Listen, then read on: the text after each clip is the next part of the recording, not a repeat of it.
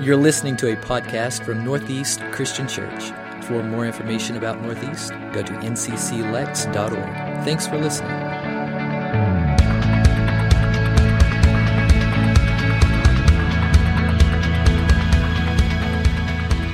Well, as you saw by the bumper, we're kicking off a brand new series called Breaking the Code.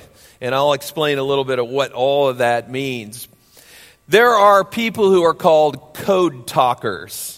In 1942, World War II was not going well for the Allied forces. France had been defeated. Britain was still staggering from the German Blitz. And the Japanese forces had crippled the United States Pacific Fleet at Pearl Harbor.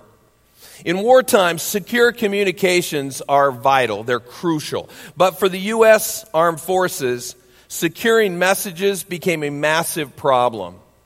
Japanese code breakers, many of them ironically educated in the United States, were incredibly skilled at breaking U.S. encryption.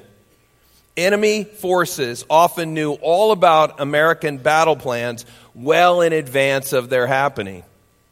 So the United States military recruited a group of uniquely talented soldiers known as simply code talkers. The code talkers were not combat soldiers in the conventional sense. Instead, they were brought into the military for something only they possessed, their native language. You see, these soldiers were Native Americans, most of them from the Navajo tribe.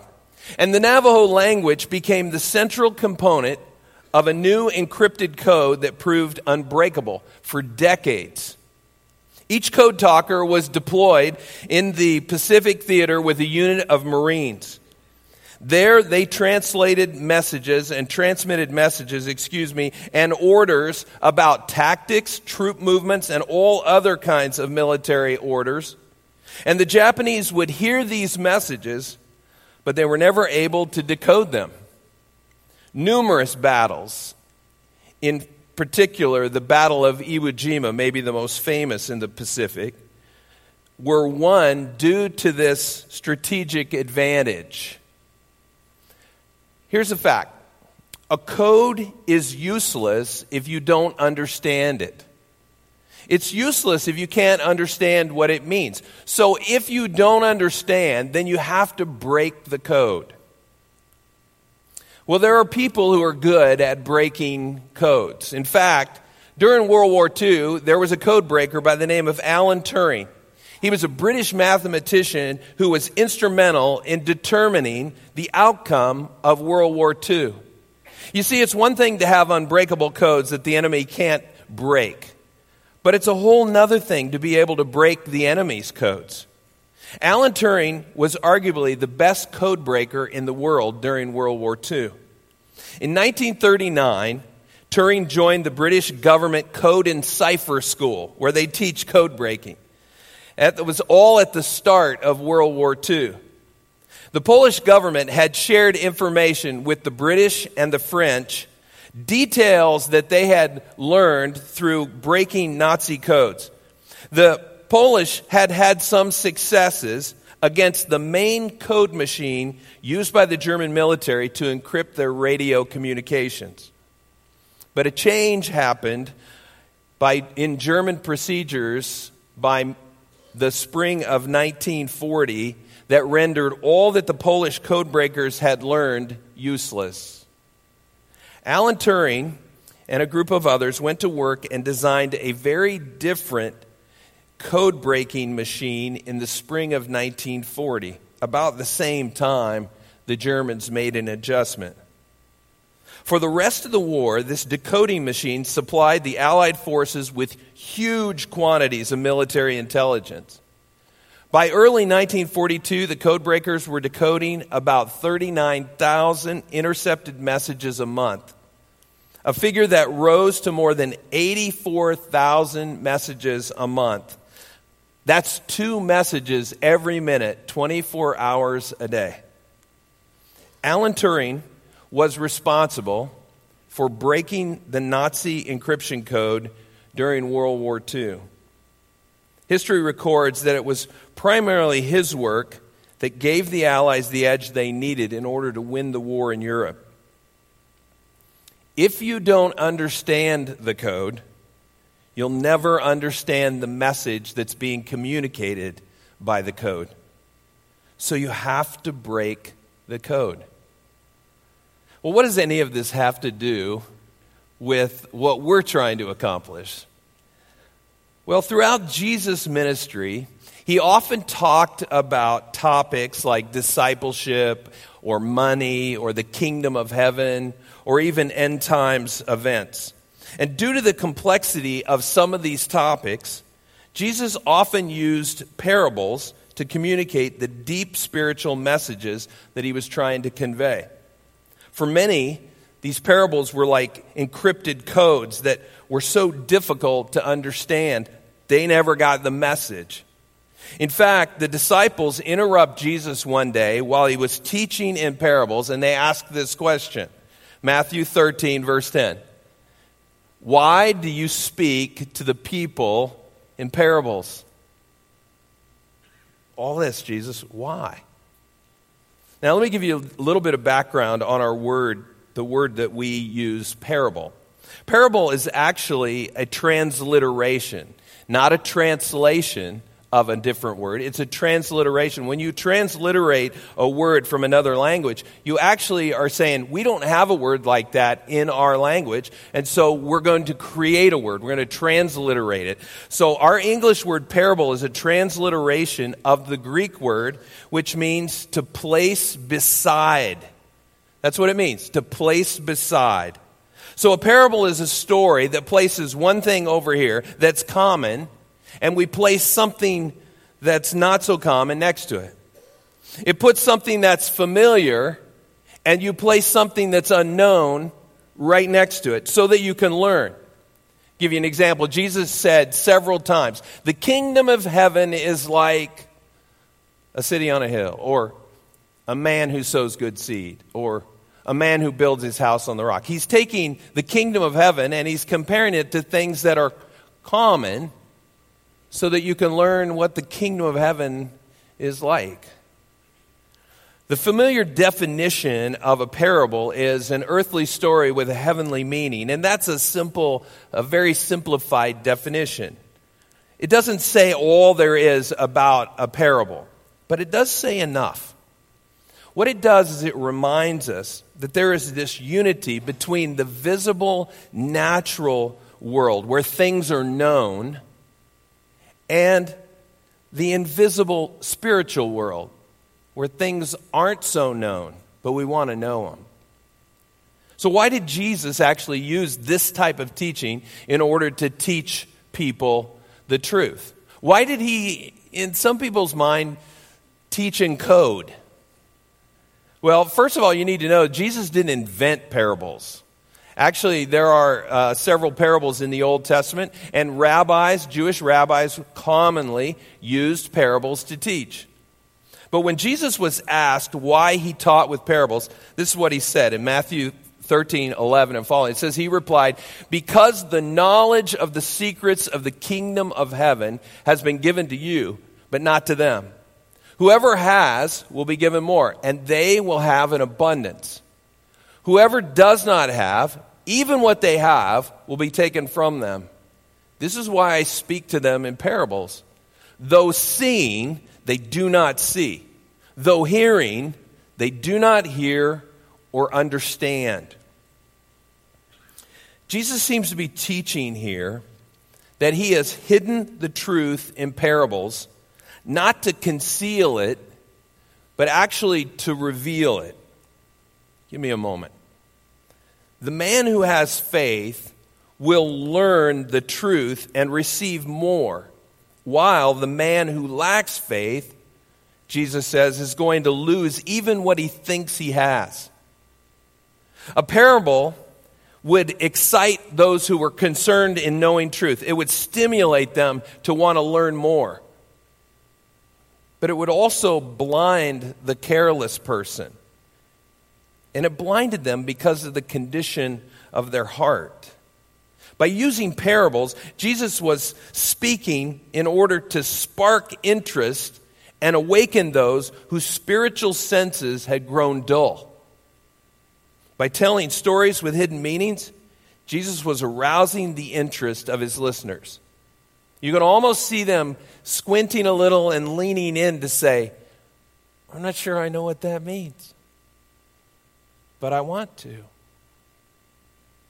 In contrast to the crowds who rejected the message, or maybe they assumed this kind of neutrality, the disciples, on the other hand, had a basic understanding, and they will be given even more understanding, Jesus says, while the crowds only increase in their confused and darkened state of mind. The reality of a parable, listen, the reality of a parable is it conceals and reveals truth at the same time, depending on the heart condition of the listener. To crack the code is going to be found in your heart. Jesus doesn't speak to the crowds in order to make them blind or deaf to what is true. But because they've already shut their eyes and refused to hear, they're going to lack the capacity to understand the message that he gives to them about the kingdom of heaven. Parables merely confirm that these people, these crowds, were not ready to hear the mysteries of the kingdom. For some, that would come later. The parables are a way of revealing these deeper mysteries of the kingdom of heaven in order to people who honestly are seeking the meaning of truth. While those who have hardened hearts, these parables, stories, truths in code will appear as simply riddles with very, very little value at all. Jesus continues his explanation to why he uses parables in verses 14 and 15. This is what he says. In them is fulfilled, he's talking about parables here, in them is fulfilled the prophecy of Isaiah. You will be ever hearing but never understanding. You will be ever seeing but never perceiving. For this people's heart has become callous. They hardly hear with their ears, and they have closed their eyes. Otherwise, they might see with their eyes, hear with their ears, understand with their hearts, and turn, and I would heal them. Jesus cites a passage from Isaiah. It's the 6th chapter, verses 9 and 10. And it's a favorite text in the New Testament to explain the unbelief that Israel had. The reference continues the thought that Jesus gave in explaining why he used parables in verse 13. And it makes it clear that Israel's spiritual blindness is the result of a calloused heart. It's not some predetermined plan by God to keep the truth from them. Like the generation in Isaiah's day, Israel in Jesus' day had remained as a whole mostly a hard-hearted group of people. And thus, if they didn't change, they would face the judgment of God. So Jesus concludes his answer on why he used parables to his disciples here at the end in verses 16 and 17. He says this, but blessed are your eyes, he's talking to the disciples here, because they see, and your ears because they hear.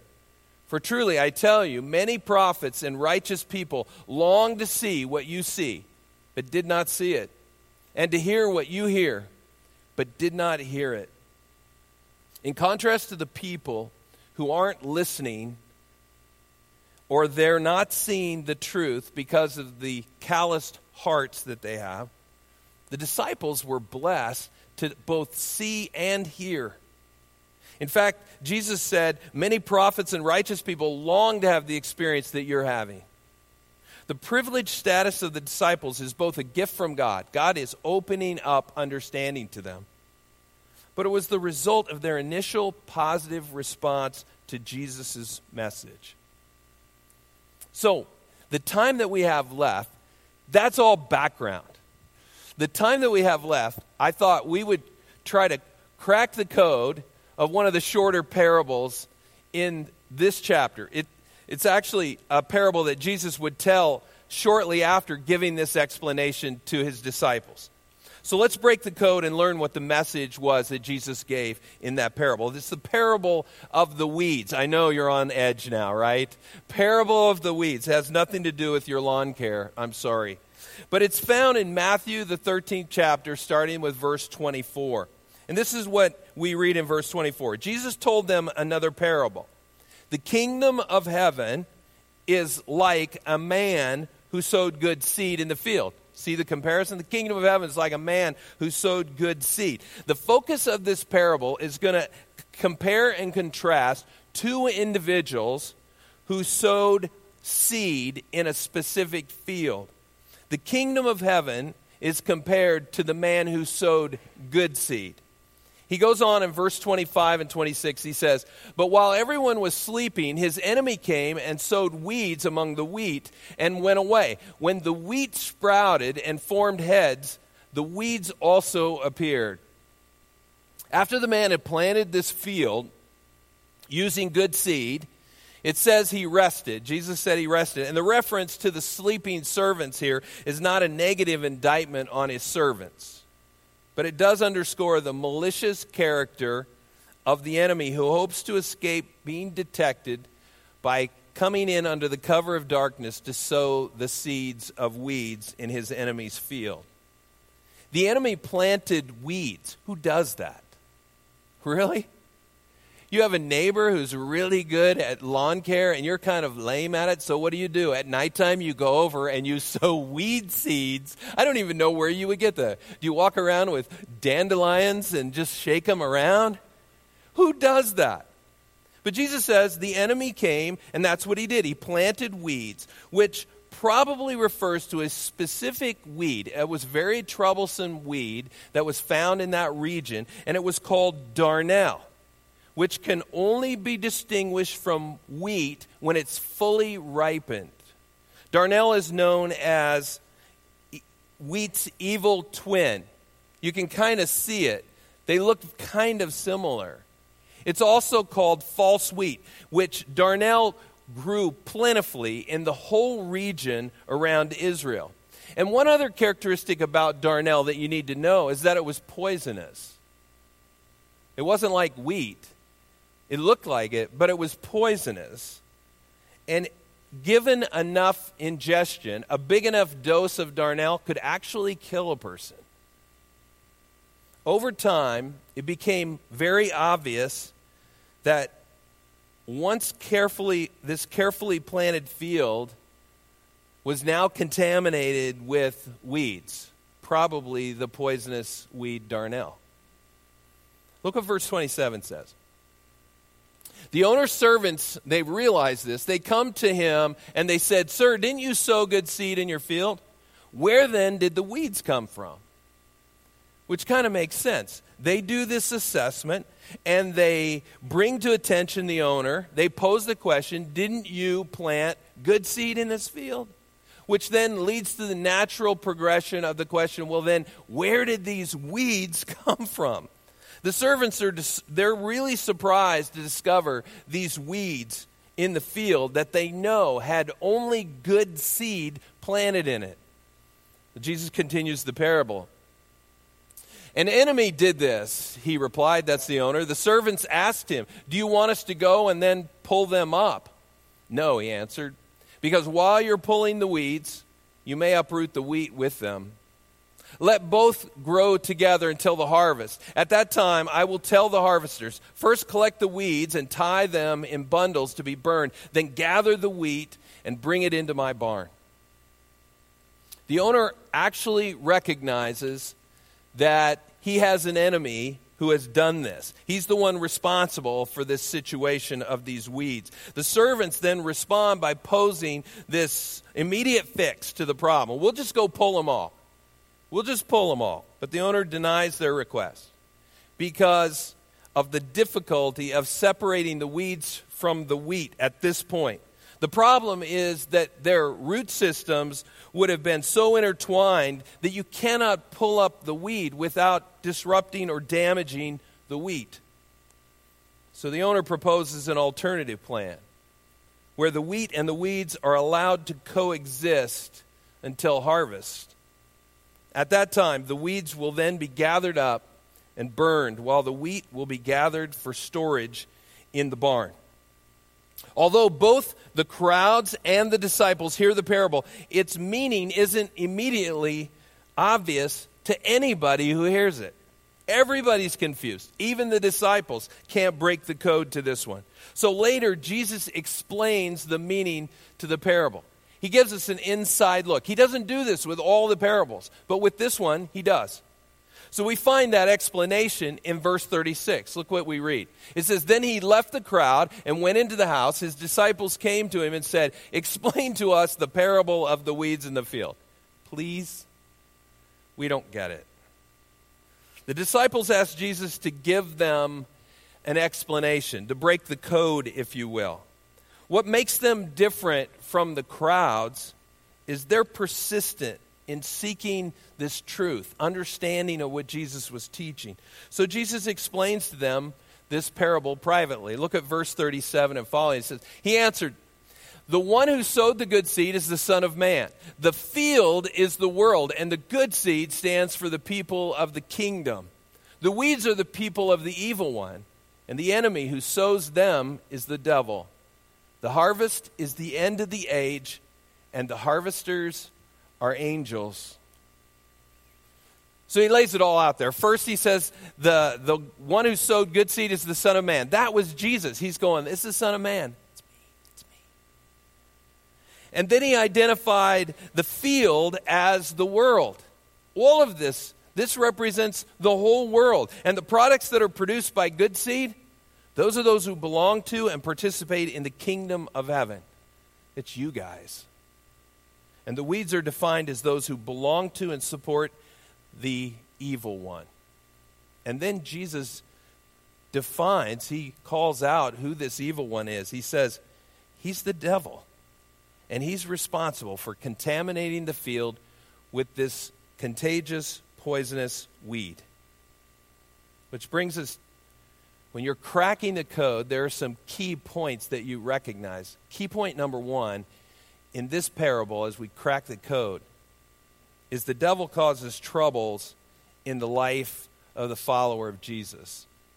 You need to recognize that. I mean, you don't just sign on to follow Jesus and everything is smooth sailing from here on out. In fact, you can make the case that there will be times when the water is even choppier, when the storms are even more intense.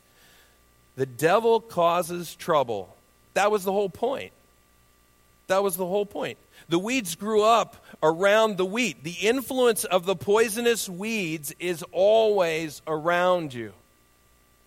The intentions of the devil are to undermine the efforts of the Son of Man. The harvest is intended to symbolize the end of this age. This is the termination of the existing world that we live in. Finally, the angels are the harvesters. And they are responsible for burning the weeds and gathering the wheat into the barns. Jesus continues his explanation in verses 40 and following. He says, "As the weeds are pulled up and burned in the fire, so it will be at the end of the age. The Son of Man will send out his angels, and they will weed out of his kingdom everything that causes sin and all who do evil. They will throw them into the blazing furnace, where there will be weeping and gnashing of teeth."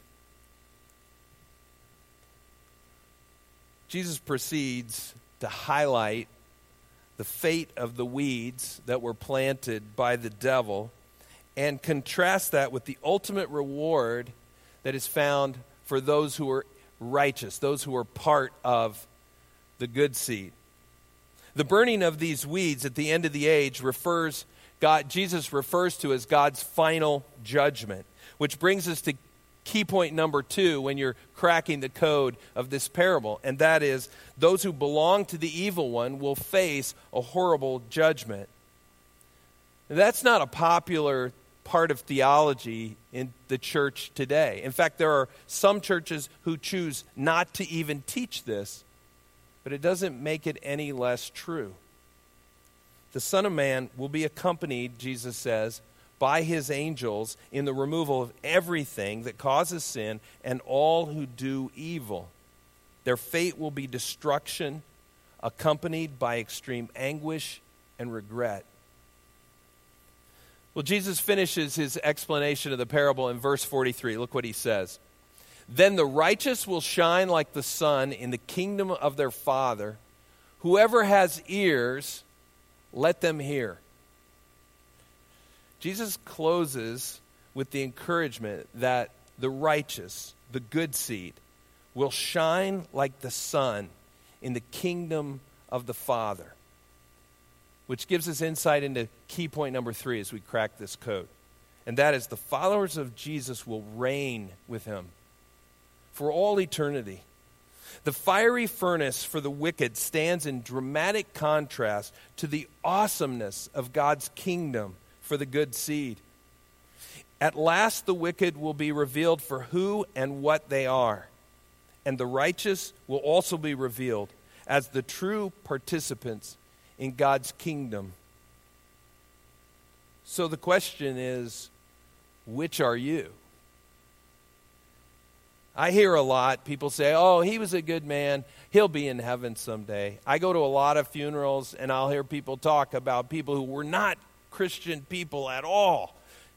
And they'll say, oh, I know he's in a better place. And I'm thinking, I'm not so sure about that. You can't do anything about that at that moment. But you can do something about it today. There's still time. Where are you? Are you the good seed? Or are you the bad seed? Are you the wheat? Or are you the weeds? Let me close with this verse.